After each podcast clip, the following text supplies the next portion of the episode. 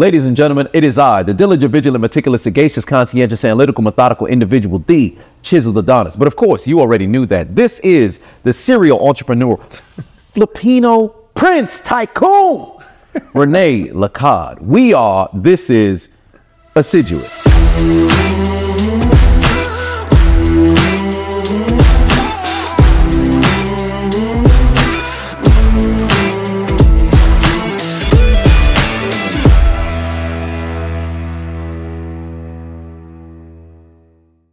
What's going on, brother? How you doing? I'm good, man. I'm good. It's so fun. The intro is just like it's so funny. You wanna you wanna explain what assiduous means?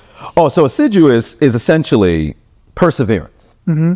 So it's a great care, of perseverance. That's what it falls under. And because I introduce myself as the diligent, vigilant, meticulous, sagacious, conscientious, analytical, methodical individual, meticulous and diligent both are synonyms to That's like assiduous. That's like how Eminem raps, like miracle, miracle, spiritual. Right? Right. It's just a bunch of uh, words, alliteration, and I, I everything. feel like I feel like it's like he just puts the biggest words he knows into like one thing and then just says it. That's the same way that I decided to go about like my intro because I've been I've been introducing myself like this for eight years.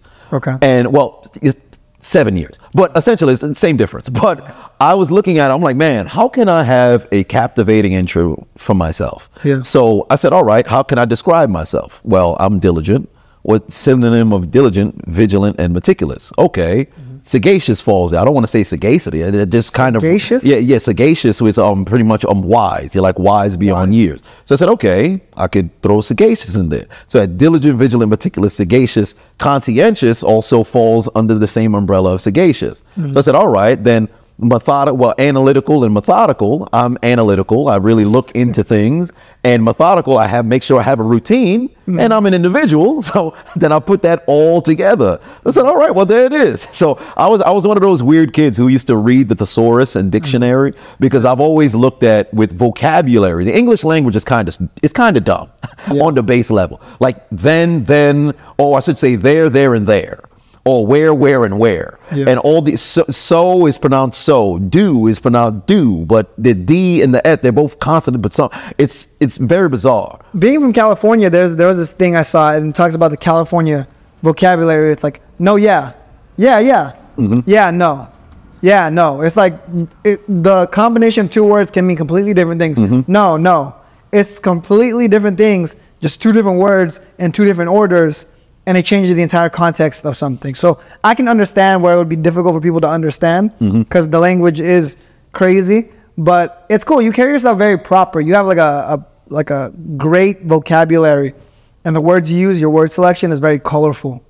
Yeah, yeah. Because when I was a kid, I always envisioned like, oh man, I get old or I get older. I'd love to be that guy who's like walking around wearing a suit on like a random Tuesday for no reason, using big words just to impress people. But, but like, because I, I've, I I used to change to certain words. Like I don't say beautiful anymore. I'll say Yeah. pulchritudinous. Just say what? Pulchritudinous. That sounds like an insult, bro. Just It does, but it, it's just a substitute for the word beauty. Hey, yo, girl, you look pulchritudinous. and Like, most times, what the fuck did you call and me? you can get a reaction out of it because what was what was that? Now we have a conversation because we're doing a back and forth Mm. because I looked into the thesaurus and I saw these sesquipedalian words. I'm sorry, what? Yes, sesquipedalian is like a substitute for long. So pretty much of a word, if a word was long, like pulchritudinous is long, it's a sesquipedalian. word. Pulchritudinous. Yeah. So you learn you learn different things. You learn That's different funny. things. I can I can see what you mean. You would call a girl pulchrituitous, and it becomes a conversation. Mm-hmm. Then you say, "Oh, it means beautiful," and it almost gives you like a, a distinguishing, disti- distinguishing factor, like talking to her. It's like you're the guy that called me pulchrituitous. Yep. Yeah. Yeah. My it was funny the other day I was talking about it. Me and my girl were having lunch with other people and like their girls, and I was saying one of one of my best, not even pickup lines, but I guess conversation starters. This is a free game for every guy out there. Uh, the one thing you can say to a girl that always works no matter what is like, oh, that explains a lot. No matter what it is, in, in that exact tone. Because uh, good example, what's your zodiac sign? That's a good question. I think I have cancer. No, I am a cancer. You're a cancer? Yeah. yeah, Oh, that explains a lot. yeah.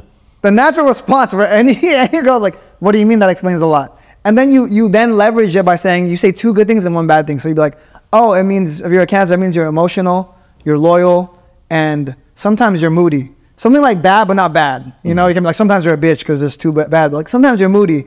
And the girl like weirdly enough, negative things always Yeah. hit more Yeah. Mm-hmm. than positive things. So you can say like two positive. You're, That means you're beautiful, loyal, but sometimes you're moody. They almost always will be like, be like, what do you mean I'm moody? And now you have like this entire conversation with them based on like why they're moody based on their zodiac sign, which Dude, oh my God. When I was in college, and this is gonna sound so fucked up, but fuck it. When I was in college and I was like working on game, because I was high school, I never was the dude had game. So college, I'm like, yo, I'm gonna I'm gonna try a bunch of things out. And I used to listen to a lot of Patrice O'Neal.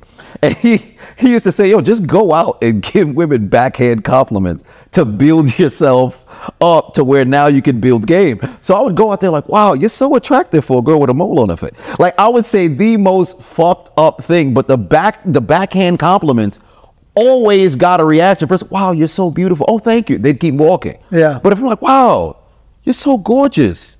If only you knows. And then from that point now, we're actually we'd have a back and forth and we'd have a whole conversation. It's craziness. Well, I think you know what the issue with that is. I think now with like all the red pill stuff on the internet, mm-hmm. guy dorks will will take that because you can do it because you're funny. You have a personality. Mm-hmm. So when you do it, you play Yeah. into it. It's and the funny. demeanor doesn't come off as if The- I'm trying to be an asshole. Yeah, it, it doesn't. Where same thing. If I say, oh, like that means you're this, this, and you're this, it's never like, oh, well, you're ugly. It's never like that. It's just something like, oh, you're moody, or like sometimes you're crazy. And girls, they like, oh, I'm not crazy. They think it's fun, right? Yeah.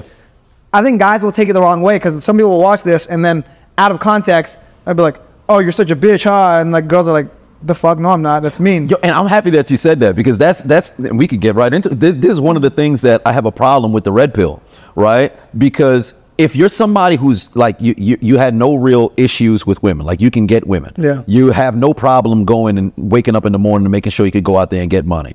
You're doing everything that you can do to make sure that you're in shape. Those things that they apply and the the discipline and the principles that they apply in the red pill, you can go ahead and utilize it. But like you said, if you're somebody who's a dork, you're broke, you don't take care of yourself, you're out of shape, you have zero confidence. You're like, okay, I'll just plug and play the- what the they said. Oh, so mm-hmm. if I go up to these girls and I'll go to the the the prettiest girl in the group and I'll compliment her friend in order to get her attention, it's not going to work for you. You can't work. just plug and play.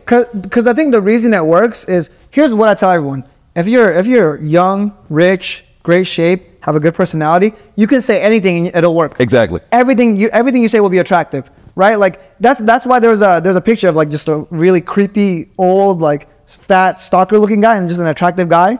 Um, and it's like comments under a girl's picture and it's like, uh, "Hey, beautiful, what time are you free tonight?" both guys put the same thing. One guy comes off as a gross stalker. One guy comes off as like girls like blush and like, oh my god, huh? So I think the ultimate red pill is get in shape, get rich, build like a personality, be funny without trying to be funny. Mm-hmm. You know, like even when you're hanging out, when we talk, we naturally laugh. We we play off each other's energy, and it's not because we're trying to fucking date each other. It's just that's our natural personality. We've built it into that, and that's ultimately what will work in the end. Yeah. you know. Yeah, because too many people try to see if, all right, I'll just fake it until I make it. I'll put up a front. But then if you're going to fake it until you make it, you have to actually make it at one point. and there's there's no such thing. Even with fake confidence, women are very intuitive. Mm-hmm. They can smell. They can smell the loser. They can smell. The how yeah. long is it gonna last? Yeah. Like if you're very good, like the um the guy who was the the Tinder swindler. I found that so interesting because this dude was doing it for years and somehow he was able to keep it up. But he had a great personality to keep the women captivated in whatever it was that he was doing. Granted, he was funneling the money from other women in order to go ahead and do it, but his personality was there. If you're just a regular square dude, that's not happening for you. Yeah. You may get through the first night, the next night it's not going to work because mm-hmm. this is truly not who you are and, And they're going to figure that out The reason it doesn't work, and we talked about this earlier too. On average, I think it takes for a, a woman to sleep with a guy like nine hours of spending time with him. So it's not number of dates. People think, oh, like if you go on four or five dates with a girl, it'll take it'll, you'll be able to sleep with them. Mm-hmm. In reality, it's just how long they spend time with you. So if one date is two hours, the second date's three hours, and the fourth date is like four hours, eventually she's gonna build enough trust, get enough, get comfortable enough with you, build enough attraction to like you, then like be comfortable enough to sleep with you, right? Um, when guys try to do all this pickup stuff and they're like just hey you like insulting them i don't know some weird shit. It's hard for them to maintain that for 10 hours of spending time with someone. Have you ever like tried to talk to someone? Maybe you're social so you could do it but for me i think it's hard to sit and talk to someone for 10 hours straight No, it's brutal. It's, brutal. difficult. Especially if, like, as I envision a conversation, like, although there's an aesthetic, there's people around or whatever. For me, I'm somewhat of like a mental lunatic. So I'll just say, all right, it's the two of us. We're inside of a room, no window. It's just the two of us just speaking. That's the way I, I envision a conversation. That's why I naturally try to be, you know, humor. I try to bring in humor in there. I try to see if I could dig to get a little bit of backstory. Also, inflect my own backstory into the conversation to where it's free flowing. But a lot of times, there's a bunch of people who just they're not very good conversationalists, mm-hmm. and they can't use the environment to encompass into the conversation. Yeah. and then they run into roadblocks. it's it's all about context too of like how how the other person is playing off you because here's an example i went to a business seminar business conference i didn't realize that the, the business coach was like a pickup artist coach prior to that so i went thinking it was gonna be a business seminar i go i bring a girl with me um, and all the guys there follow this guy from pickup artistry. So all the guys there are like little pickup artists. So I bring the girl with me. I'm just talking to people, and all of these guys just start coming up to talk to the girl because she was pretty, and they just like start like insulting her and being mean to her. And the girl is like, "Ew, what the fuck? Why is this guy, this weirdo, sit, coming up to me and insulting me? Weird, right?" Um, and it was just these guys that were so out of touch with how stuff really is. They're just going based off what they've seen or what they hear these little pickup artist coach tell them to do. That they're sitting there and they're just insulting this girl that I brought, and I felt so bad because I was like, "Yo, my bad. I'm sorry. I didn't know it was gonna be like this." I almost had to apologize for them because I was like, "My bad. I didn't think this was gonna be a fucking dick fest. Like it was gonna be this thing." So yeah, it's all about context, and and people have low EQ, so they can't read the room Yeah, and yeah. oftentimes they'll make a mistake with that man. And that's the most difficult thing, I think, in, especially in the red pill, where you have a lot of people just out of touch in reality, because it's necessary to a certain degree. Like you should be aware of what's going on, but if you don't have the real life experience, then you really can't apply it. Mm. Because you could say, all right, well, I'll go talk to this girl, I'll go do this. All right, great. You made it to the second date, now what? You made it to the second conversation, now what? You actually were able to get the girl to commit. Now you guys are a item, now what? If you don't have the real life experience, you've never actually gone through it. And you have to fail first in order to understand how it works. anything. That's In anything. anything. Mm-hmm. And it always takes work. So you can't sit over there and demand something of somebody else and you not actually do the work. And I think it's it's starting to get diluted in it because there's a lot there's, there's the philosophy and the principle is true and it sta- it will stand the test of time. But there's way too many individuals who aren't you know, actually living that particular kind of lifestyle that's now trying to preach the message. And you're I see it all the time on fucking because everyone wants to be that guy, right? Everyone wants to be the guy with girls with money, that just cool guy, and they try to play that off on the internet, but you don't get that in real life. Yeah. you don't get it in real life, you know. And I think ultimately, when people are being disingenuous, you could smell it, you could see it. I see all these TikToks and make me cringe because I'm like, oh, they are not being themselves at all, and it's hard to put up a front for that long. Yeah. like all Yeah. the all the realist like content creators, influencers, they're the ones that are authentic to themselves and they're just being themselves. But the ones that try to do all this other stuff, it just ooh, it's cringy, bro. Yeah, and it comes back to you, you having to do it in real life. You got to get out your comfort zone. Yeah. So that's the best way to do it. Mm-hmm. So if you're living for the internet, and I think that's what's happening now, especially with social media, so many people are so out of touch with reality. Mm-hmm. Like whenever they comment, "Go touch grass," I find it hilarious, but it's so true. When was the last time you was outside, really outside, outside of just going to work? Or just whether going to the gym, going and getting some carry out or something. When was the last time you were outside and interacted with other human beings? You got to go and do new things. When was the last time that you did something for the first time? I think the internet has just built like this. Everyone is living not congruent to how the natural balance is. In real life, you would, if you want to meet someone, you would have to go there in person and talk to them. Now it's like you hop on the internet, drop some comments, and become friends with them. I know people that I've never spoken to that think they're my friend just because I've replied to their comment on Instagram.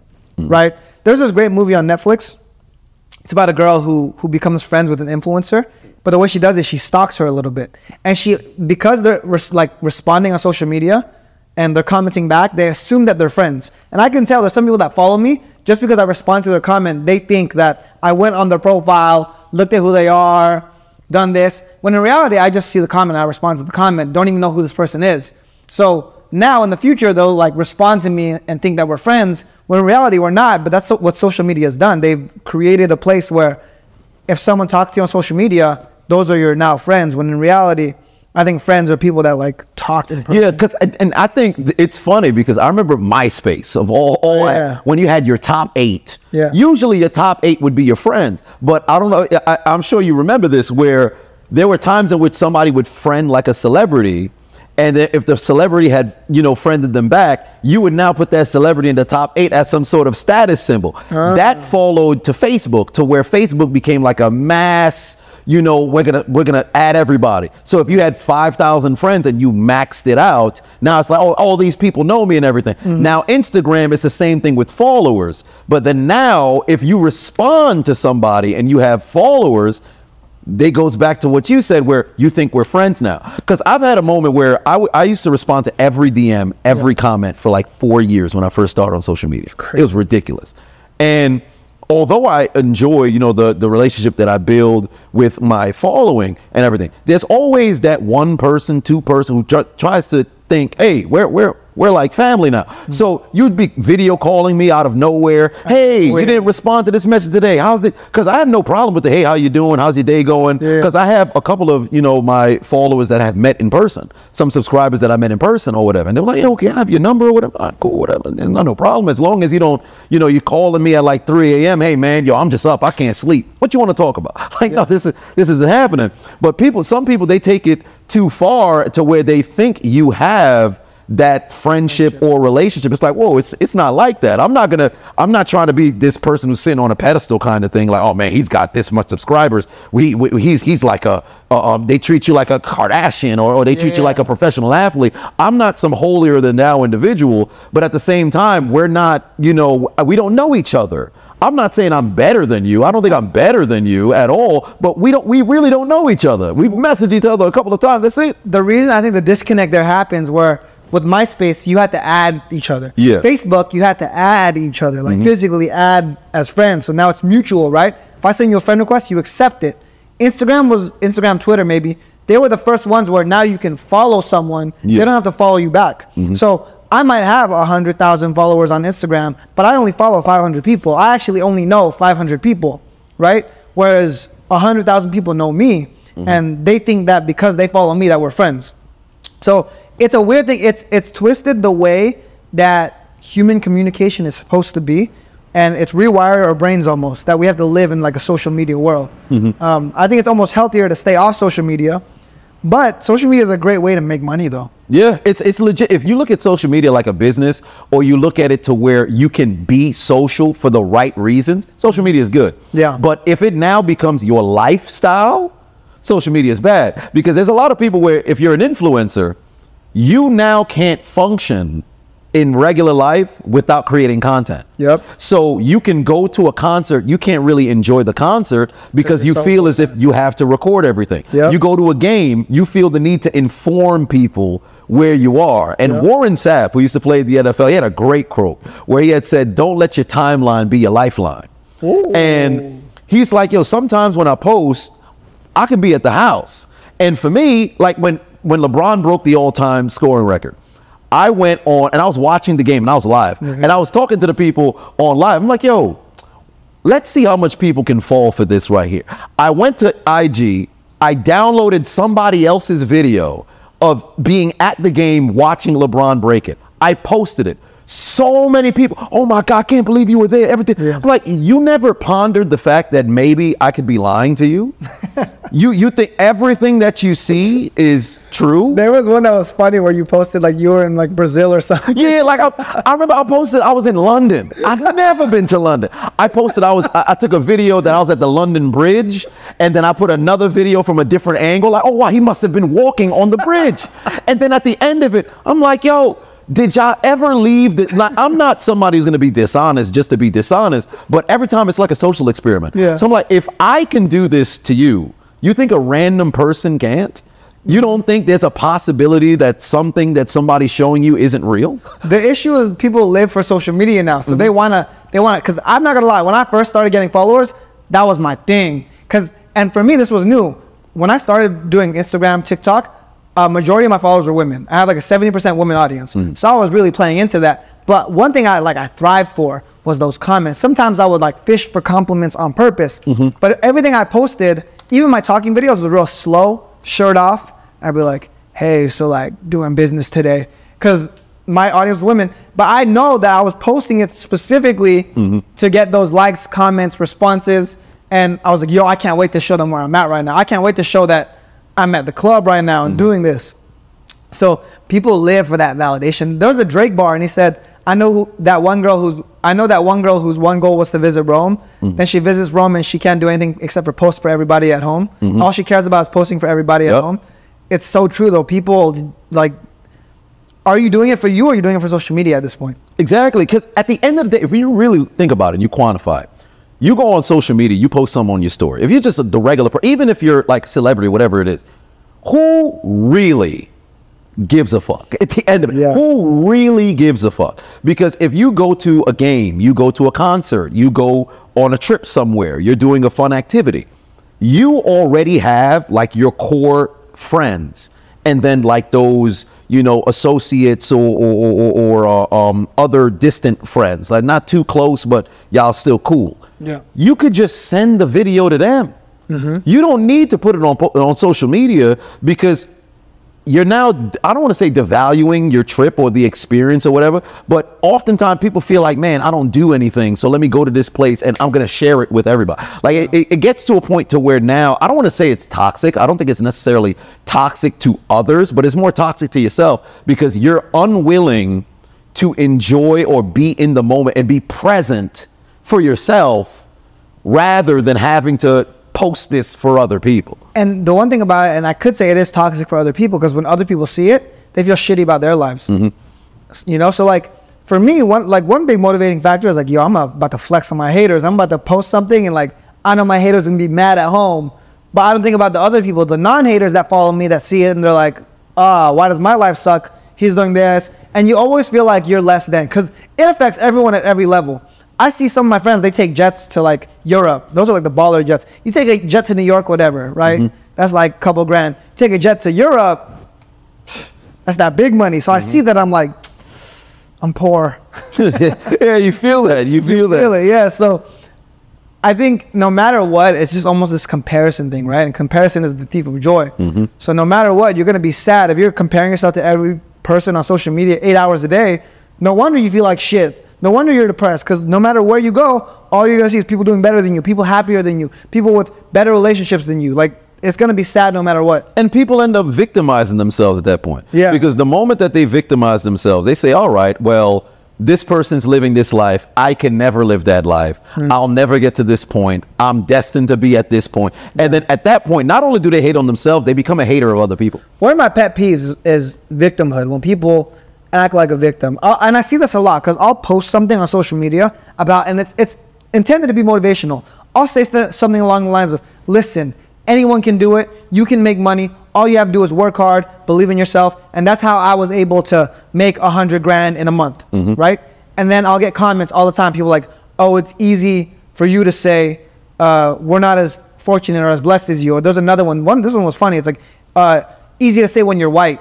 I'm like, bro, what? Do I look white? Like, And at the moment that they start bringing, like, oh, well, your your geographic location, that can play a role, absolutely. But still, that doesn't change the fact that this is what I did to get to where I was at. Like, especially whenever I see fitness influencers, and this always drives me up a wall. Because I'm a guy, I'm staying in shape. You know, I'm, I stay in shape Yeah. and everything of that nature. I do my push-ups Looking and things. swole, yeah. Right? Why, thank you. Why, thank you. The tricep, bicep action. But one way or another, I always look in the comment section of somebody who has like a fitness video up and they'll be like, oh, but how do you do this if you're working, you know, 40 hours a week and you have kids? And okay, cool.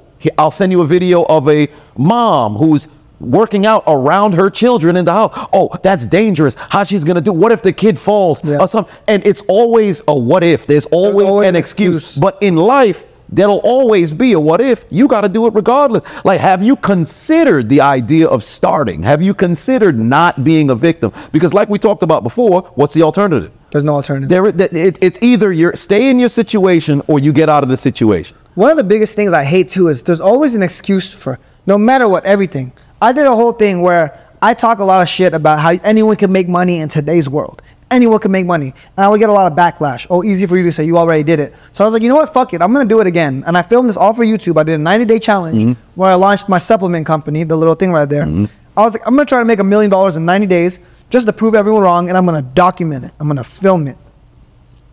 I did that just to prove a point and thinking that I was gonna end all the excuses. And sure enough, under all the videos, I get a bunch of excuses. Oh, but like, so how do you market your product? Well, you're lucky because you didn't have to pay rent because you were all like you were already covering your rent with the money you already have. Blah blah blah. There was excuse after excuse after excuse, and I realized you can't help everyone. Yeah. At some point, like people block their own blessings, right? I tell everyone, if you were born in the United States, you are incredibly blessed. Yep, 100%. You know, and for the most part, if you see my videos, you have the ability to comment on my videos. You have internet access, and you have a, a phone or a computer, and just that alone is everything you need to make a million dollars in today's day and age. Like you said, you could pick up your phone, record you, post it on YouTube, make money, mm-hmm. right? You can go to restaurants and be like, hey, I'll do ads for you, I'll record videos for you. I know how to do social media and make money. You can edit videos from your phone. You can record videos from your phone. You can post videos from your phone. Social media is free. You can create Instagram account, YouTube accounts, social media accounts, TikTok accounts, all of this stuff. But people will still find a way to make an excuse. And it's crazy to me because, and a lot of times, even when you say a million dollars, right? Some people, man, I'll never make a million. Well, what about a hundred thousand? Oh, a hundred thousand lot. What about fifty thousand? I want to go make fifty. What about a, just an extra ten thousand dollars a a year? Yeah. Extra twenty thousand dollars a year. You could just, it doesn't have to be so grandiose. It could be small. If you work your regular job, all right, you have 40, you have, you have 40 hours that you have, that you're working, right? Great. If you know you want more money, you could do something small. Why not go to like a small business or something like that? Hey, you guys have social media? Nah, we don't have any. Okay, cool. I'll create a social media page for you guys, and I'll just do all this other stuff. There was a dude who was a um he was fighting in um MMA. I, I don't know which which one it was, but he does the um the food reviews. Okay. And he he pretty Lee. yeah Keith Lee. Yeah. He goes to different places, just tries the food or whatever. I think it was just during the pandemic when he had started. started doing he just oh well I'm eating this. I'll just go and review. All of a sudden, people are driving traction to 20 million businesses. followers or something. He's he's one of the biggest food influencers ever. And think about it. And now he's making more money as a food influencer than he was when he was fighting. he was in the UFC. And yeah. Think about what is a food influencer. What do you do for a living? Eat. eat. What do you you have to eat to live? And the craziest part, his videos are not like these highly produced like food shows. It's him like, okay, so today we're trying Mm-hmm. Wingstop's, new wings, and like, bro, Literally was anything. consistent. Content on anything. Right. Water. water. They tell you every day, hey, you're supposed to drink you, you, whatever your, your weight is, and then you divide that by two. That's how much you know milliliters of water that you should be drinking. Okay, cool. You can make a page about I drink this amount of water every day. This is how my body feels. Mm-hmm. Nobody might watch in the beginning, but you have to look at it as a long game. You just keep posting, keep posting, keep posting, keep posting. It's like keep a bank. You're just putting money in the bank. Every time you post, you're putting money in the bank. Because ultimately, in social media now with the algorithms, like YouTube is a little bit different. I think shorts can survive a little bit more than long form because a regular video, sometimes when it's completely out of the algorithm, it's out the algorithm. Shorts, things can just resurface out of nowhere. IG Reels, there's people's videos that's going viral that were just regular like 9 by 16 from years ago but now it's categorized as a reel because of the the time frame of it and then oh, also the that's picture of it and things are just going viral out of nowhere. So there's a lot of people who had just posted videos, I guess, just for their regular followers or their friends and family, and all of a sudden, bam! Now you're getting you're getting followers, and out of nowhere, you're like, well, wait a minute, am I influencing now? What's going on? Because they just posted. All you have to do is just post. You don't have to be no victim. Well, the thing is, when people play victim, one of the biggest things I hear is like, "Oh, I'm so tired because I work my job."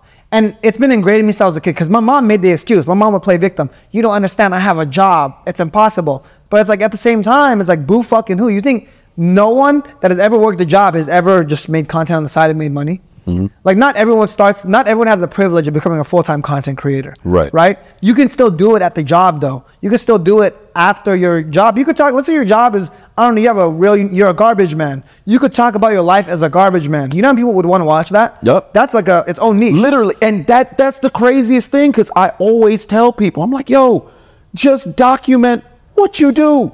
Just document what you do, even if you don't want to become a content creator, even if you don't want to post. Find another way that you could go and make, you know, income or 10x whatever it is that you're doing, whatever job you. If, if you're a waiter or whatever, okay, cool. What is a better way that you can go and build a relationship with the customer to where you can get more tips? What is if, if you're you- you're somebody who's working at like you're you're in retail and you're pretty much just stacking clothes or whatever. What way can you try to climb up the potential ladder? Because although you may look at it like, man, you know, that's doing a lot. I don't care about money that much or whatever. But at the end of the day, you're going to have to make ends meet one way or another. Yeah. Like if you're in a situation where like, man, it's hard for me to do this, is I'll do that. Well, what's the alternative? Do you want to be the person who's in your 70s and you're still having to work? Like it's not all about just chasing the almighty dollar and everything or just Yeah. chasing, you know, the super physique or whatever. It's about being healthy and being able to live a life that's sustainable. Don't just have yourself in a space of struggle your whole life. That's craziness. Just you're never gonna like. Yeah. you're gonna hate five out of seven days if you're constantly struggling. And the beautiful thing is, and we talked about it before, you can take your trauma and utilize that as a motivational factor. And everybody has different trauma. I'm not saying, you know, there's some trauma that you can't get over. There's some that you simply just can't get over. But you can't stay where you are. Yeah. You have to leave from where you are. Because if you stay here, not only do you become a cancer to yourself, you become a cancer to the people around you because you project. In reality, though, this is the way I see it, right? At the end of the day, your trauma can become your story. It just depends on how you take it. Let's say there's two kids. One kid, his mom, they, both of their moms die when they're 7 mm. One kid, their mom dies when they're young, and they go on to be a failure and lazy and never accomplish anything. They say, mm-hmm. you know, it's not my fault. My mom died when I was young, so I just was dealt shitty cards. Mm-hmm. Uh, the other kid, whose mom also died when he was seven, his mom died. He says, you know what? In my mom's memory, I'm gonna make her proud by becoming something. Right. I'm gonna use that as a motivating factor. And same same little situation they had. One ended up being a failure and blaming his circumstance. The other one took his circumstances and created his own story. So one of the coolest part about it is like you have everything in your hand. And it's sad that society has kind of brainwashed everyone to think that they have to live their entire lives working this job, not making any money. They do this like traditional uh, go to school, Yeah. go to college, get a job, save your money, start a family, retire when you're 60. Mm-hmm. So it's like they expect you to slave away for 50, 60, 70 years. Keep in mind with, with the way things are going, that retirement age is getting Yeah, it's gonna and keep getting higher and higher. Yep. So it's like at first they say, hey, work 50 years, then retire. Now it's like, hey, work 60 years, then retire, then work 70 years, then retire. And before you do all that, by the way, you have to borrow a bunch of money to go to school because you talk about this a lot. You went to college, you got student loans. How sad is it that people literally have to go to school, borrow money to go to school, to then get a job, to then pay back the student loans, to then pay taxes on the money they make from their job. Their entire life is borrowing money and paying back people, even though they're the one that's doing all of the work. And then if you consider the trade off, because there are some careers that you can go to college for that actually do present you know great financial success for yourself and your family moving forward but there's a lot of different people who are going to school and then they get out of college they've racked up tens of thousands of dollars in debt Yeah. and you're struggling to find a job because I look at college like when you come out of college, you get a degree, you finished all of that, there should be a guarantee that you have a job waiting for you. Yeah. Like and even if you have to wait, I don't think it should pass like 6 months to a year. If you then enter cuz I think they give you like a year period, maybe like 6 months or something to pay back your student loans. I've never made a payment. So I wouldn't know. I've been in forbearance forever. So whatever the case is, but there's no reason why you should be graduating and you're waiting desperately to hear back for somebody hiring. And then to make matters even worse, the job that you get, because you're starting your life, all right, I'm going to go get a house. Well, you got to take out a mortgage. I'm going to go buy a car. Well, I'm going to go get myself a car note or whatever. Then you're still paying back the stu- your entire life is paying back debt. your entire life. So this is what society has trained you to do. If we're gonna go big picture, right? Society has trained you from the moment you're born to learn, take out a bunch of debt, pay back until you die. And your entire life, you're gonna spend it paying back debt until you die by working eight hours a day, nine hours a day, ten hours a day, paying back until you die. Meanwhile, there's people like me who live freely, make a bunch of money. I don't have to pay anything back. I don't have to go too crazy. And it's all because I was able to start a business, create my own future. And for you, it's like, how does it feel? I'm not even dissing you, but how does it feel to to borrow? I don't know how much money you borrow for student hmm. debt. I don't know if you're comfortable sharing. But imagine going to college, borrowing a bunch of money, just to go make YouTube videos. right? And and what's funny about it was when when I had left college, I'm just sitting there. I'm like, yeah, you know what? I'm gonna I'm gonna hold it. The positive was because I wasn't making no money straight out of the gate. Yeah. I was able to you know pretty much just go into forbearance. and Say, oh man, he's broke. He can't pay anything. And I was looking, oh great, I ain't got no money to pay you back. Magnificent, but I ain't got no money to sustain my life. So if my mom didn't cook, I didn't eat. If my dad didn't drive me somewhere, I would either bike somewhere or I stayed inside the house. Mm-hmm. But with college and it, it gets to a point where it's almost it's funny because i talk to most people that i talk to who have college degrees they're not even utilizing their college degree for what it is that they're doing so with that being the case it now makes me wonder man is college even worth it anymore because there's certain professions that you can get a college degree um, like I said earlier, that really, you know, present a lot of financial gain. But there's a lot of degrees that you can get. Really, what are you about to do with this? Nothing. think- you could have been working if you started working straight out of high school.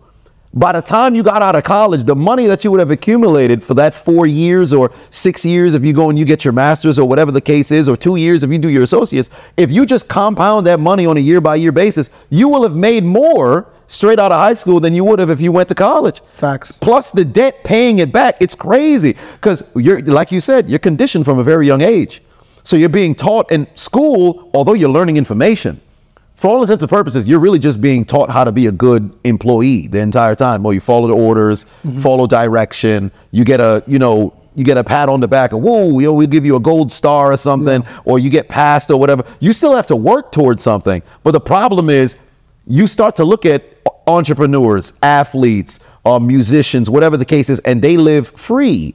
And that's not to say that that's the type of the life that you should, but you ever seen somebody who's in debt versus somebody who's debt free? Yeah. Even if you're working the same job, the person who's debt free, you're skipping through life. Yeah. Life is amazing. But the person who got debt, it's hard to be happy when you got something that's suffocating you. Because when the pandemic happened and people started losing their jobs, and now you're sitting at the house, all this debt still exists. They started putting in some sort of like slow down with payments, so you didn't have to do too much. But it's st- it, you you felt that cloud over your head. And the, the thing is too, right? What made it crazy? When when the pandemic happened, my mom, my brother, they lost their jobs. Hmm. You know who was the one fucking paying all the bills? The guy with no job. So it, it's crazy that that happens. And when you think about it, society has done this crazy thing where they almost do like you know how dogs you have positive reinforcement. Mm-hmm. You have the little treats. I know because I have my dog, and when we train them to do anything, if he does something right, we give him a little treat. Give him a little treat. Society does that with like affirmations. Like, oh, you're gonna go to college? Good job. You're gonna buy a house? Oh, you're doing so good. You're gonna have your own car? Oh, good job. Like all these things where it's like, why are you congratulating people? Why are you giving people a gold star? And why are you telling them they're doing the right thing when they take debt out, when they're putting themselves in a bad financial situation? Why is society conditioning you, right? And then you start to look at agendas if you're gonna get real deep conspiracy theory. You start looking at agendas. Why do they want you to take debt? Oh, because banks are the ones that own all your debt. And if a bank owns, you- if you owe the bank money, guess what? They own your soul Yep. right? And if they're doing the car loans, they're doing the school loans, doing the, the house loans, at the end of the day, the bank owns you. And what do you have to do for the bank now? Now you have to go to go to work, right? You have to work eight hours a day to pay the bank back, and they're making money off you. They're getting interest. Not only that, you're getting taxed. So the bank owns your soul, the government owns your soul, Yep. and now you're just this puppet that just has you're someone's bitch. Yeah, and you're in a You're situation where you, you gotta work all the time just to pay off debt. I always tell people like, man, you should you should work because you want to work. Like, although of course you'll have debt in different places, like you take out a car loan, then by all means, but it all goes back to planning. What's the plan to get out of the That's debt so that take- the debt don't stay? That's how they take the magic out of your life. Yep. Because think about it. If I want to like make someone my bitch forever, I'm just gonna give them a bunch of money and say, hey, if you don't pay me back, guess what? Cops are coming to your house. Mm-hmm. You know, like if imagine this. Imagine all of your broke friends. If you could loan them money, because I, I have friends from when I grew up broke. They want to borrow money from me. The only reason I don't do it is because if I were to give them money, what, like how am I going to enforce that? Am I going to send like I'm not a gangster. I'm not going to have people go to their house and break their legs if they don't pay me back. But let's say I had that ability to. Let's say I had the ability to like break people's legs if they didn't pay me back money. I would be giving money to everyone.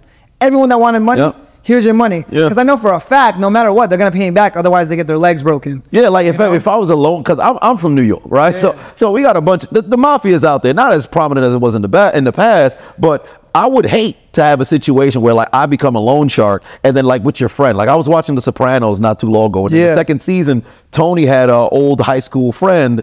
And his um he was pretty much you know in crippling debt across the board. He came to Tony and Tony's like, wait a minute, come on now. I know the type of person that you are. I don't want to loan you this money because I know you're not going to pay me back. But then the evil part of him was like, you know what, bet I'm going to go ahead with it, right? And then ultimately, by the end of the season, the dude was on the verge of killing himself. He ended up having to, you know, give his car to no his son's car to Tony, and then he ended up leaving to to, to like leave the state and flee or whatever the case was. And ultimately, if you really want to make money, if you become a loan shark now, now you have that that threat that's there. You'll have endless amount of money because that person they know not only just breaking broken legs, you could end up threatening friends, people around them. Mm-hmm. You can say, "Oh man, yeah, I- you know, I saw your aunt at the gym, man. It'd be a shame if she couldn't go anymore." right? You just start doing the little thing. Well, wait a minute, what's going on over here? And essentially, with the government and also the banks, it's the same thing. That's what they- because exactly oh well, if you don't pay back your you don't pay back your uh, your mortgage or you're not paying these certain things, we'll just seize your house. Or if you don't pay off this, then we'll take your assets or whatever the case is. We'll ruin your life. We'll ruin your Pay life. us back or we ruin your life because we own you. Yeah, pretty much. It, it's craziness to me. I, I, I don't understand it. and that's that's the craziest part. And what's what's wild is because we talked about this how these media companies they own every single media outlet. They can use that as a form of like mind control. Mm-hmm. They can literally tell you whatever they want to do. Like for me, if I was a billionaire, I would just buy a bunch of like media companies and I would literally just whatever message I wanted to, to do. Like here's a cool one. Jeff Bezos, he bought the Washington Post. Mm-hmm. And prior to him buying it, the Washington Post wasn't saying that many positive things about it. But as soon as he bought it, everything is like, is Amazon doing good business? The answer may surprise you. It's all good stuff about Amazon, Jeff Bezos, because now they own the media. But to the regular person that doesn't follow this stuff, they don't know he owns the media. So they go and they they take. If I'm a bank, this is what I'm doing. I'm literally getting all the media to then say good things about owning a house, right? They're like, "Ooh, what's our biggest product to sell? Ooh, we make a lot of money if we sell five hundred thousand dollar mortgages for houses." So now you go to the media and you say, "Hey, print this article about how owning a home is the best way to get rich." Uh, print this article about how getting uh, education, getting a degree. There's a big thing. It's like, oh, uh, most millionaires have college degrees. Yeah, because that's the main message. Right. If I go and say, hey, most millionaires have college degrees, guess what people do? They get degrees Get a degree. and they might become a millionaire, but it's not because of the college degree. It's just because so many people have college degrees, right? So they put all this this propaganda out about why it's good to own a home, why it's good to own a car, why it's good to to go to college, get a degree, and they're selling you their biggest products, which is loans. hmm And all of those loans on top of the cost of living increasing. Mm-hmm. So with all of that happening, now you feel like, well, I'm damned if I do, damned if I don't. Yeah. But that's only the case if you don't have a plan. But then to make matters even worse, when you're in a situation where you're taking out all this additional debt, you're trying to go and pay it back, you end up, like you said, you become a slave and you're now a willful slave Mm-hmm. because you have those small bursts of happiness that you have that, that, that that's They give you enough just to keep you going. it just to keep you going. So you're like, oh man, yeah, I got myself three weeks of vacation. Woo! That's three weeks out of 52. Mm-hmm. What if you could go like half the year, figure out a different side hustle, do something for a short period of time? If you just super grinded for 10 years, you can now cut down how much debt that you have. You can live a much more fruitful life. You wouldn't have to find yourself in a situation where you're like 50, you're dreading every morning, you're missing your children's, you know, things. You can't go out with your spouse at different places. Your family have, you could have a, a deaf in the family across the country. You can't risk going there because you might lose your job. Yeah. There's so much things that you're experiencing in life. It's That's crazy. what's normal now too, and it's crazy because they trick you into being happy about it. Mm-hmm. There was a, uh inflation 2022, I think it was eight percent, and people will get raises, but the rate, let's say, oh, I got a four percent raise, Mm-hmm. so they're excited. They're like, I just got a four percent raise. Meanwhile, inflation was eight percent, Yep. Mm-hmm. so they're actually making less money. Thinking they're making more, excited like, yo, my job just gave me a four percent raise. I'm gonna get rich. Reality, they're making less money. So like after 10 years of this happening, they're making way less. Like you're secretly being paid. If you're at a nine to five job, you are secretly getting paid less and less every single year, and they're tricking you into being happy about it because they disguise it as oh four percent raise. You're like yes, I'm making more money. Little oh vacation hours. Yes. Oh, you're gonna get a bonus this year. Yes. All of this stuff is just little little like dopamine hits to keep you sucked in. And then if you're not on top of your finances, and this this was so interesting because a lot of times people will just pay and look away. I remember one of my mentors they had mentioned like with taxes, you just pay and look away. If you don't go and like audit or you break down where all of your money is going, because if you look at it like, all right, this month I have this much coming in, I'm paying this much in bills. I have this much left over. The moment that you rec- the way that you would recognize that inflation is hitting or your, your raise isn't what, what it is, is when you're looking at it month by month, wait a minute. It's like you're looking at a profit and loss. Yeah. Something not right here. Something's not right. How am I making more money but I'm saving less? This doesn't make sense here. And then you're gonna identify, oh no, I'm being I'm being had Yeah. at this point. So that's when a change has got to happen. Something's got to happen there so you don't stay in where you're at. Because ultimately, it's not that we're just like pushing super grind set and like your motivation to go out there and do more and all this other stuff. Some people Yeah. feel comfortable and content with where they're at. But the issue is if you're at a spot where you're complaining about your life, you don't like where it is that you're at, a change has to happen. Mm-hmm. If you're good, you're comfortable, this message is not for you. But if you're in a situation where you recognize, wait, I'm living this way, I want to live this way, you've got to change. You got to step out of your comfort zone. You got to start doing some different things. And whether that's very small, like going out and just every day talking to somebody new, maybe trying an activity, doing something for the first time, reading books, applying different things, you have to start small and start working your way out of the situation that you're in. Because if you don't change, nothing will change. And what's fucked up is the way that we're trending. This is what tripped me out. Me and my friend were joking about this. But the way that we're trending, right? It's uh, before people would just buy things, but now things are going. The price is going so high on a lot of things that there's when you pay at a store, you can do payment plans. Yeah. For things. And me and my friend were joking. It's like I love buying a twenty dollar product and doing five dollars a month. Yeah. just payment plan for the twenty dollar product. But it's crazy. These my supplements. We have we. I think at, at the top or the bottom. I mean, we sell it for as low as thirty nine bucks. People put that on payment plans. They'll do thirteen dollars a day. Yeah. Just pay for the whole fucking thing. Mm. Why are you doing a payment plan for a thirty nine dollar product? But that's the place we're at in life, where people have to work uh, X amount of hours just to be able to afford that. It's not a good thing, and everything you look at is a payment plan. Like Apple, when they started, I remember there was this video where it showed Steve Jobs introducing the the first iPad. And it's like it starts at five hundred dollars, and everyone's like, "Woo!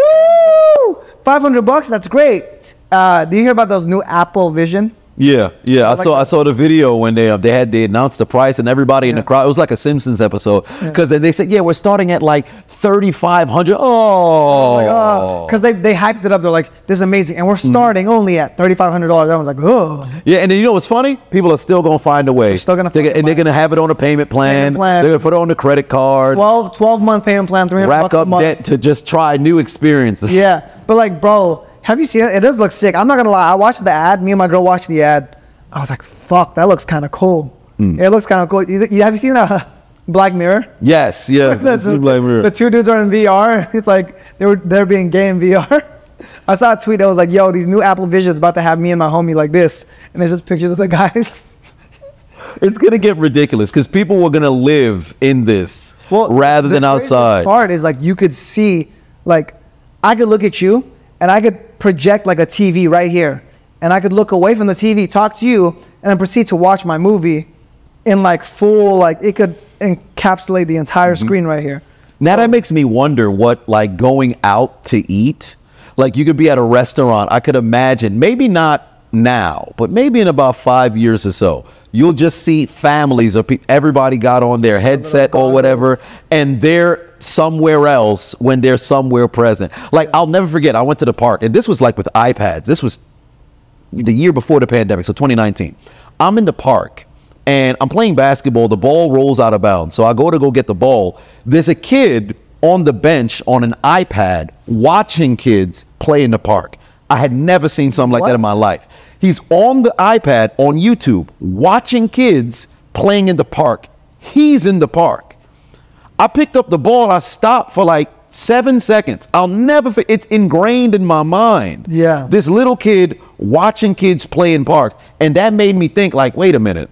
The future's about to be crazy because with the headsets and everything, people about to be like living life virtually than in real life. Like when the metaverse had started, and people like, yeah, well, I got this house here in the metaverse. I got this. Like, what? You don't have a house in real? What are you talking about?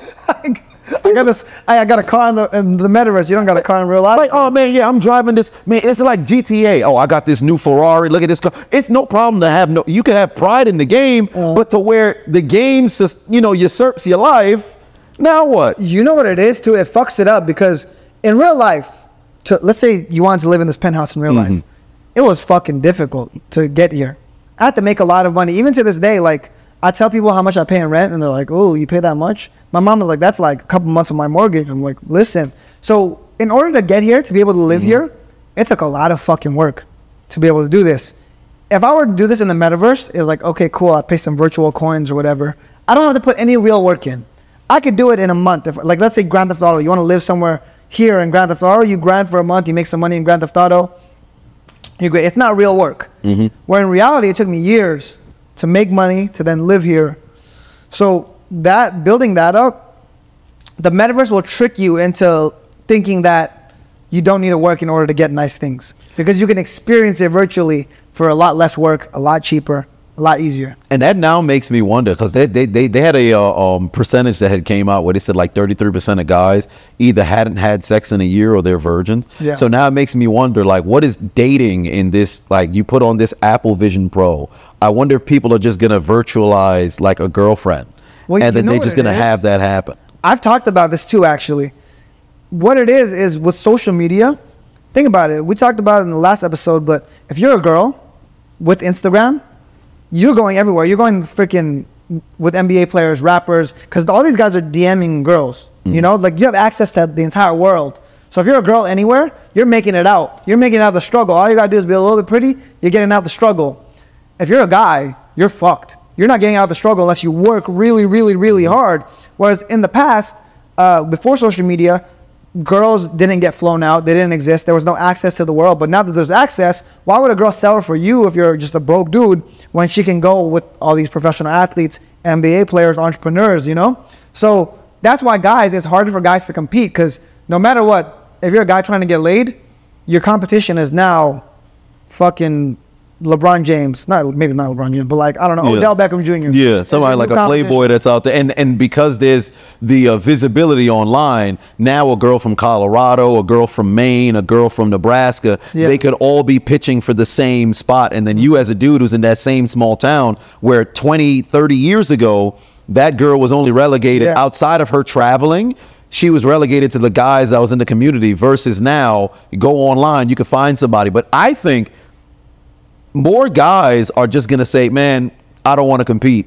Yeah, and so- they're just gonna sit there and be like, "Hey, man, I'll just take this virtual." Like, I, I don't know how like big like the porn industry has gotten So crazy. that's why OnlyFans is so profitable. Yeah. Because these guys that that have to compete. What would you rather do? Would you rather fucking pay 15 bucks to have a virtual girlfriend, right? I don't know what mm. guys pay for OnlyFans, 15 bucks a month. And they're a virtual, like now you get to talk to girls, but you're mm-hmm. fucking paying $15 a month. Or do you want to work, make a million dollars just to go talk to the same girl?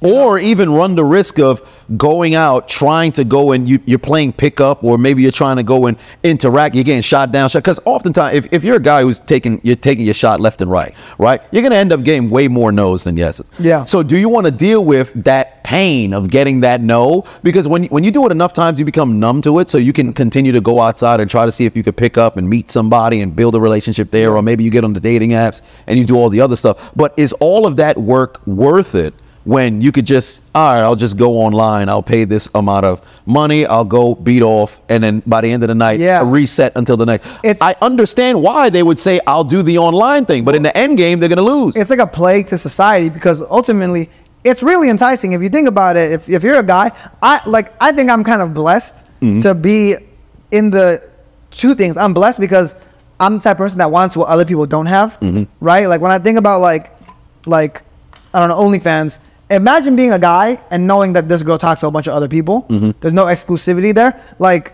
it just ruins the entire thing for me that's why i could i could never do it you know Mm-hmm. um, on top of that I grew up in the generation of like before all this stuff existed, Right. so it's like you had to go win. And from at this point on, I'm just trained to like always win. I'm not gonna settle for anything else. So that being said, I can see why guys would do it, but it's a plague to society because it just it goes nowhere. You Yeah. know, like otherwise you're gonna have a bunch of Nick Cannons, a bunch of futures, a bunch of like Elon Musk's, like these guys that are ultra successful that are able to like just impregnate 12 women and the rest of them that don't have sex and they just jerk off all day. Yeah, and it's sad, really, because you see a lot of these guys, and the ones who you know is kind of, I don't want to say destined for failure per se, as it pertains in the relationship category, but there's some dudes who's just, it's just never going to work because they never go out and really touch grass.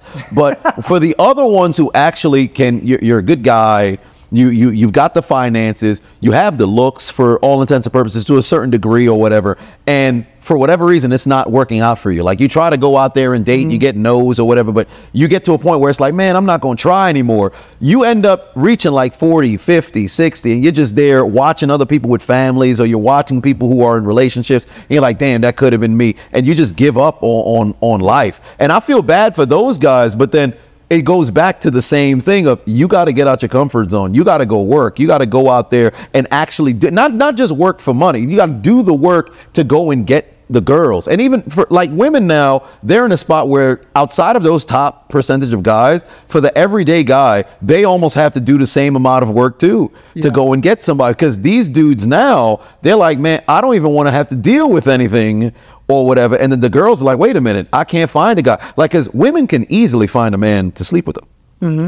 but to find a man who wants to be in a relationship Yep. with them, now it's getting more difficult. Like relationships now, it's busted across the board. So like the social media and the availability has like plagued everything, right? Because it's fucked up all the social dynamics, both men and women. And when you think about it, there was I saw a thing and it said women are only happy with about thirty percent of partners. Like they mm-hmm. will only be happy to get in a relationship with thirty percent of men. And so these men at the top, like the top thirty percent of men, women will get into a relationship with them. Mm. Uh, so the other bottom seventy percent of men, women don't want them, right? They might settle for them, but not really. And the men at the top now they have an overabundance of options because if all the women are only happy with the top thirty percent of men, if you're in that top thirty percent, like you can pick and choose, you know. So because of that, as a man, like if you have all these options, you got are you not going to explore them? Right. So it, it fucks it up because now men, the men at the top have an overabundance, the men at the bottom have none, and then women are trying to like capture and settle with these men, and it's like that's why relationships are fucked because mm-hmm. girls are like, oh, there's no good guys. It's not true. It's just the ones you're attracted to are the the ones that all the girls are attracted to. So naturally, it's going to be harder to to settle. and it's funny because especially with settling and i'm happy that you said settling because with women you know the kind of guy that you want because i always and whenever i talk to people i'm like yo envision the type of person that you want to be with most times you're not going to end up with that person so would you consider it settling if you don't end up with that person? If you now say yes, you're pretty much almost in a situation where you're going to be destined to settle because how many people end up with their dream partner? Most, if not all, don't. Mm-hmm. So with that being the case, you have to be prepared that every box isn't going to be checked. Moreover, you have to understand that the person who has all of those boxes checked, would they select you? Like if you're if you're a girl, you're like, oh man, yo, I want this guy, this big baller, the the, the trending high value man. Yeah. And uh, this is what I really appreciated Kevin Samuels the most for because um, Tom Leykis talked about it way back in the 2000s. Patrice O'Neal covered it. Tommy Sotomayor talked about it to a certain degree. But then Kevin Samuels started asking the women, hey, you want this particular kind of man. Great. Why would they choose you? Then he would turn and ask the men, oh, you want this particular kind of girl. How are you going to take care of this girl? Like, oh, wait, you want an Instagram baddie? Great. Are you prepared to now sustain the lifestyle of being with an Instagram baddie? Yeah. Oh, you want this high value dude. Are you prepared to make life easier for this high value dude? And to make matters worse, we live in this society now where men have like an intrinsic hate towards women. Women have this intrinsic hate towards men. How are you going to be trying to look for a partner when you deep inside you hate the other sex? It's crazy to me. But and it all boils down to self awareness. Because mm-hmm. if you're very self aware of where you're at, you know what you can get. Like most most guys, they it, it blows my mind. They'll be like they just slide in like and it, they'll find like Rihanna. They'll slide in Rihanna's DMs thinking they're gonna get a response. And it's like they have no sense of self awareness of like she's not even gonna read it. Two, even if she did read it, she wouldn't even look your way. Mm-hmm. So it's like as a man, you have to have a sense of self awareness and understand like where you stand versus the person you should date. I think typically people tend to overestimate where they're at. So a girl might think she's prettier than she mm-hmm. is, and she'll end up trying to get a guy, and the guy that sees her is like, "Oh, I'm just gonna sleep with her. That's not my wife. Right. Like that's the one I'm gonna sleep with, but I'm not gonna end up dating her. You know? And these guys will end up finding the girls that they date. So it's messed up because people are, aren't self-aware. They don't know where they stand in, in the rankings. And it's almost a harsh truth, right? Because if I'm a broke guy, if I make no money, not in good shape, not funny, it's a harsh reality to say, I don't want to, I don't like, I'm at the bottom. It's hard for a guy to be like, I'm at the bottom. Girl, girls are not going to like me. It's hard to face that. So instead, they just cope with it and they'll be like, man, bitches are dumb. Right. Women are stupid. They don't like, they don't want a good guy. They don't want this. And that's what, that's their excuse for them to just not work hard. And that goes back to the, the to, to the problem with the red pill because now before you had guys who wanted to be better, Yeah. and they uh, they subscribe to the red pill, say, okay, ah, cool, I gotta become this in order to qualify to get this type of woman, or I have to become this to qualify to get this particular kind of man. Because the red pill is not only for for men, it's also for women too, right? But now you have these dudes who are unfortunately, for all the lack of better term, losers Yeah. who's now subscribing to it like, man, bitches ain't shit. And then you have women on the other side, oh, man, men ain't shit. Mm. Well, if they ain't shit, why are you hanging out by the garbage? You want the other person Yeah. so badly. They both do. And you both do. You at the end of it, you know you want The somebody. communication is just fucked. You want somebody, and not only the communication is fucked, the comprehension is fucked because we don't even fucking understand each other, and, Yep. and most people don't even want to understand them. The purpose of conversation, the purpose of communication should be comprehension, because what's the purpose of us communicating if we don't understand each other? We're just gonna be going back and forth and and just be listening just to respond versus listening to understand. And I think what happened because of the internet, it's kind of messed up all of like the gender roles. I found this thing super interesting, right? Uh, if you go to like a tribe in Africa that's disconnected from the world, or like even an Amish community, it's disconnected from the world that doesn't do social media stuff. For the most part, they have gender roles and they're all like pretty happy with the roles. I think now in, in today's world, because of how, because of the internet and because of some bad actors, that's been lost with all this like this they all do the gender role talk and some people are very traditional some mm-hmm. people are non-traditional. I, I think everyone should be allowed to do what they want to do. But i mean when it comes to gender roles i think they do play a part in ensuring everyone's peace happiness and harmony. Because if you think about it like i didn't create people get mad at me for believing in gender roles. I didn't create gender roles. God mm-hmm. did.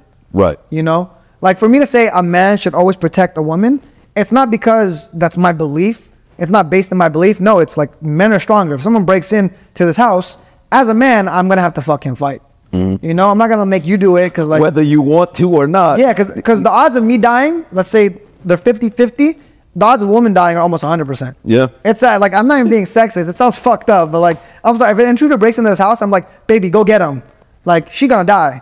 Like mm-hmm. me, at least it's a it's a coin flip, you know. So like if you want to increase your longevity, your chance of survival, like you have to somewhat go with what God created. And what's funny is if you ask the, the, the women and you ask the men, most of them at the end of the day, they would say they would fall into their uh, their, their initial gender role regardless. You ask them, hey man, if somebody broke into this house, right? They came in here with a gun. You have no weapon, but they're gonna come upstairs and try to shoot up the family. Could you go downstairs and go try to hold them off while I try to escape with the kids? She'll look at you and immediately go find, you know, file some divorce papers, Yeah. or end up hitting the road and going on out of there because that's not what she wants to do. That's not what she was designed to do. Mm-hmm. That's your role. But at the same time, you talk about nurturing, taking care of the family. The dude's gonna go out there, work those long hours because naturally our bodies are different. We're made for different things. We're built- and there's no problem. We're built different, and there's not a problem with it. The issue is when it's become somewhat toxic to where it's like a hyper masculinity. Hy- well, not even like a hyper feminine. Now you have more masculine women, you got feminine dudes, and now that's probably why there's so much dissension Yeah. amongst us now because we're going so far away from the natural order. Like there's nothing wrong with, you know, a woman working or a dude being at the house. But at the end of the day, when shit hits the fan, you're going to fall back into your gender roles 100%. One way or another. That dude's gonna want to take care of the family financially and take them to a whole new heights. That if- woman's gonna want to want to, nurture and they're built for everything. So you just made me think of something good, right? My girl, she needs to she needs her like sleep. She goes mm-hmm. likes to go to bed early. She Yep. likes to wake up early. Like if she doesn't sleep, she's stressed out. Mm-hmm. Me, I could function four hours. I'm good to go. I'm just built like that, right? As a man, I'm built like that. For her, she needs to be like cared for more.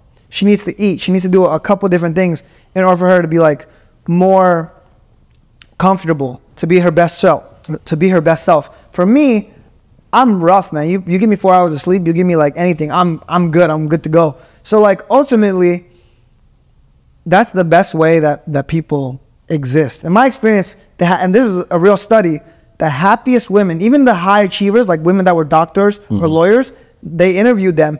The ones that were the happiest were the ones that prioritized their work second to their kids and their family. Right. So even if they were doctors, lawyers, they were still happier if they prioritized their kids and their family than when they prioritized their career. That was just a, a regular thing with when it came to gender roles. Yeah, hundred percent. And then that guy that they're interested in, they love him more when he has a purpose mm-hmm. first. Because if you're now, because they always say if you treat a woman like a celebrity, she'll treat you like a fan. Mm-hmm. So with that being the case, when you're a guy and you don't have a purpose, you don't have a vision, you don't have a goal, you don't have something that you're that's number one. You can make the family number one and everything, but you have to have something that is driving you. Then you can funnel that into the family. Don't put the family so far down on the totem pole, Right. but make sure you have a purpose first. Because if your purpose is just the family or whatever, it can work, but it's going to be sustainable long over time. Because let's just say you lose that job, you lose whatever passion it is. Soon enough, you're going to end up reaching a point where it's like, oh boy, I, I don't know if I want to do this anymore. And you're going to take yeah, yourself out. I think, and I think the thing about women too, they find it like attractive when a man's like driven Mm-hmm. and he's purposeful, right? Like re- even if they have a family, if a man makes it all about his family, and I, I'm I'm a big family man, so I, when I have kids, I'm gonna be very family oriented. I still think that like when you look at Elon Musk, like he's per- very purpose driven. He wants to put people on Mars, people on the moon, and because of that, he'll like girls are cool with it. They're like, you know what? I just stay out of his way. I just let him impregnate me. I stay out, stay out of his way. Right. And it's like women could say as much as they want. Oh, I don't. We don't like this type of guy. I don't like this. I don't like this. So if that's the case, then why does Future have twelve different baby mamas? right. If that's the case, why does Nick Cannon have 12 different baby mamas? Because these women are like, they say, oh, I don't like this kind of guy. Meanwhile, you're getting pregnant by these guys. So it, it's like one of those things where the what they're saying versus what's actually happening is completely. I always find that funny because whenever the people talk about like your past shouldn't define what your future is, but your past is the metric that defines what the future is. Yeah. Like if if I see, all right, this is your track record. If I if I'm if I'm if, if I'm a car company, right? Yeah. You you pull up to come buy a car, and you have 12 wrecks in the past. I would assume my car that I'm about to give you will be wreck number 13. Yeah. Oh no, but I'm not like that. But your your track record says that. Yeah. Like uh, um the the old uh, Chuck Daly. Oh no no, I should say uh Bill Parcells, who used to coach the Giants. He had a quote where he said, "You you are what your record is. You what you are what your record says you are." Yeah. And ultimately, your past is it's not ultimately what you are, but you have to understand it's going to play a large role. Unless you do change, you break that you know that that curse or whatever it was that you were doing. Until you change that, you will be defined by what your past decisions were. And it's like, so here's a, a big thing, right? Like, men, when men cheat on women, Mm. and like, oh, baby, I'm, I'm never gonna do that to you. And then the girl, and then he ends up cheating again. The girl's like, oh my God, I didn't see it coming. I'm like, bitch, he cheated on like the other girls. Why would he not cheat on you? Yep. You know, like, like read, like, I, I think that's the difference between men and women. Men will look at a track record. Men will look at like historical data, whereas women are, are more. It's a it's a blessing and a curse. Women are more trustworthy. So like if I say, hey, they'll take you they'll take you at face value. Whatever you say, they'll they'll put faith in you. Whereas men, it's like, it's like, uh, uh if you did that, I don't want it. Yeah, yeah, it, it's it's so interesting. I'm like, whenever I like, since I was a kid, I've always found that the the dynamic between men and women, the gender roles between the two, and why? Because everybody around me was always married. Like my parents been married 34 years. My uh, um my uncle and my aunt they were married 44 years until her passing. My everybody in my ecosystem, everybody's parents is married with the exception of maybe like two. So watching those relationships, even some weren't as you know, it's not all sunshine and rainbows. You have your ups and downs, but I would always sit there and I would watch like how do they get through these issues? And then like whenever people talk about like engagements, when they'll say, "Oh, well, if you've been dating somebody for a small period, or I shouldn't say a small period, but if you've been dating for like two years, and that's when you get engaged, you should be engaged for a small period of time, and then boom, you get married." My philosophy is truly, I don't think you should even think about possible engagement for like maybe four, five years.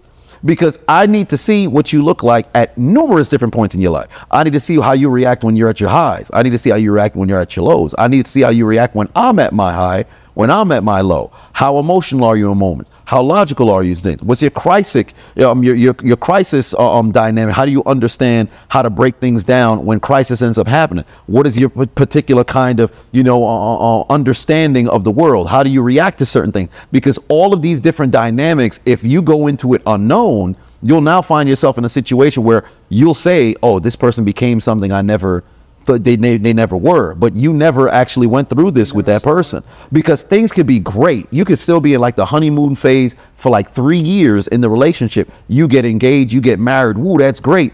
They have a death in the family happen. They become a whole different person. Naturally, you want to be, man, I'm going to be there for that person, and you do your best to be there for that person. They change into somebody completely different.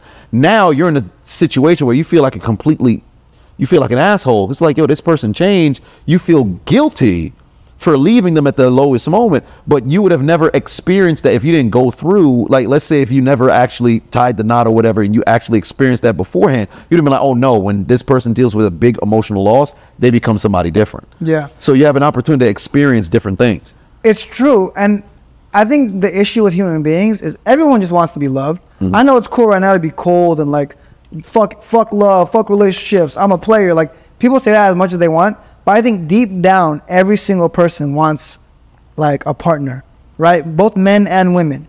We might express it in different ways, but because of that desperation to have a partner, to not be alone, to feel like you have a significant other, and it's tough because these couples will post stuff on social media and you're like, I want that, whatever they mm-hmm. have, I want that. They don't show you the bad stuff. That everyone just jumps into relationships and they settle even though they don't know the person, right? And they're quick to get married. They're quick to like fall in love. They're quick because they want something, so they almost try to force it. Mm-hmm. But at the end of the day, they don't really know the person. They can't force something based on a week of knowing someone. And what's the conversations that they have? Because there's one thing that blows my mind where you get you get married to somebody, you get engaged, you're in a long-term relationship, you really don't know that person. Mm-hmm. Like you're just enjoying the moment when y'all together. Let's say, oh man, this is great or whatever. But you have no clue of what their back, you know, their history has been. You have no clue how they treated people who were in their past, along their friends and things of that nature. You're just so fixated on just that person, you don't watch how they react or how their impact on the people who are around them. It blows my mind whenever I see people's relationships fail and they never saw the red flags. Yeah. Like, how did you never? like, Everything was there. If you had somebody follow you with a camera crew and you had a full audience, you would have a hundred out of a hundred and three comments that would tell you, "Oh no, that person shit. You should have been left that person." But you'll never see it because you're so blinded by this Like- idea of Yeah. love. It's crazy to me. You ever love someone so much, those red flags started to look start to look kind of green? That's what they say. right? And then the whole time you're like, wait, you you you you mean to tell me you're gonna try to find an excuse for your incompetence of not being able to read people? Like, okay, great, you feel great. They made you feel good, whether it be the bedroom, whether it be the different sort of experiences that you guys went out and enjoyed. But you have to really think, what is the purpose of getting into this relationship? If you're gonna go and get in a relationship, you want it to be long term. You have to think long term. Yeah. So what does my future look like with this person? Wh- Are we gonna have children or whatever? It's crazy. You could be in a relationship with somebody for five years. Oh, do you want kids? Oh no, I never wanted kids. Oh, but I, I kind of want You kids. just threw away five years. It's been 72 months. You you didn't know this? You didn't know this. And it's crazy to me. Like when we talk about fitness, you talk about money. What are these goals? Family. What is the end goal? Like, okay, well, you have uh like your your mom lives across the country. Mm-hmm. I would assume you would have the conversation of, well, you know, whatever the case is, she wouldn't you wouldn't just blindside the girl. Yeah, yeah, my mom's Yeah. gonna stay with me now. Yeah, she's gonna stay, live here forever. I- but you have that conversation ahead of time. Yeah.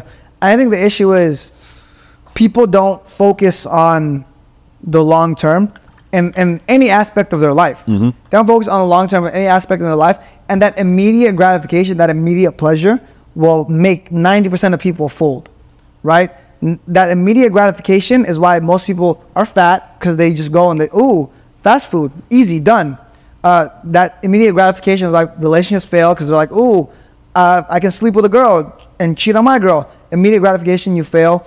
Um, oh, I can go to the club and have fun for a night. You lose your money.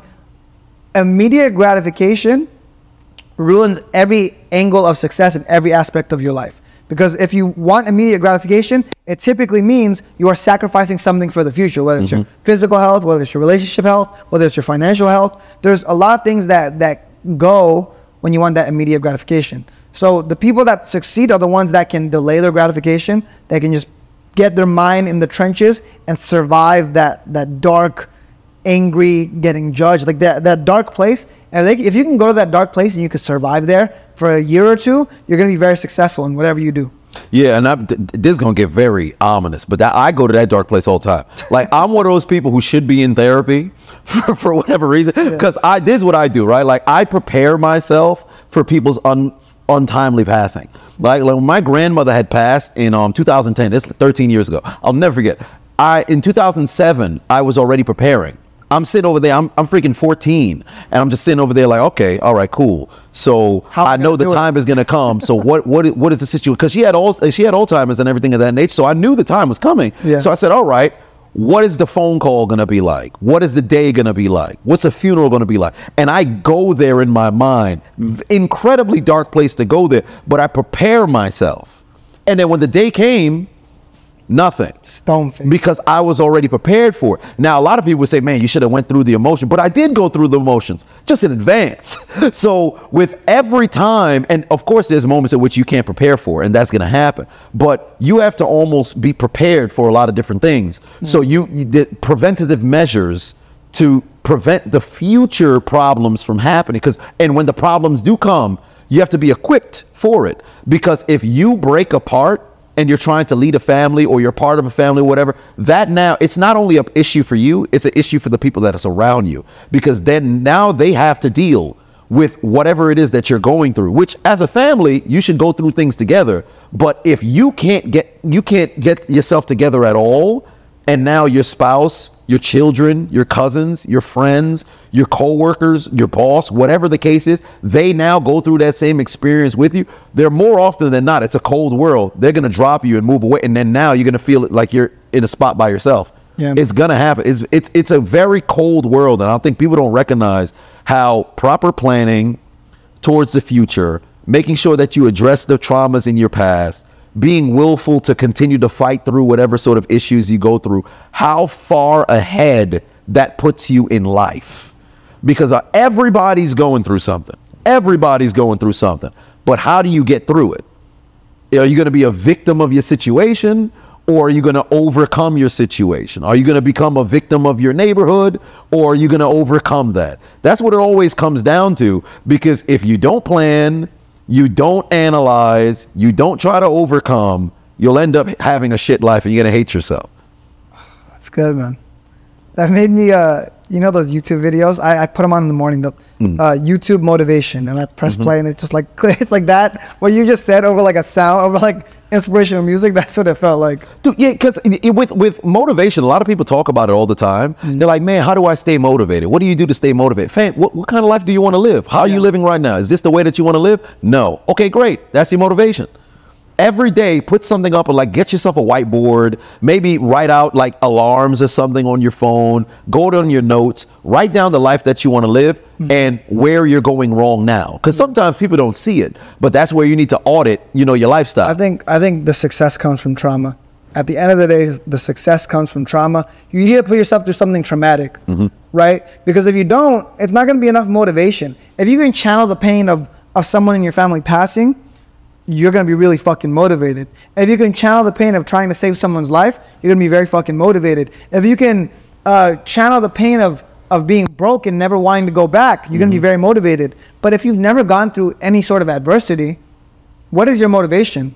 What is what is gonna push you when things get tough? Because I can tell you now, like me being broke, never wanting to go back there, is gonna be more powerful than someone who's been rich all their life with a silver spoon. And let's say me and him had to compete, right?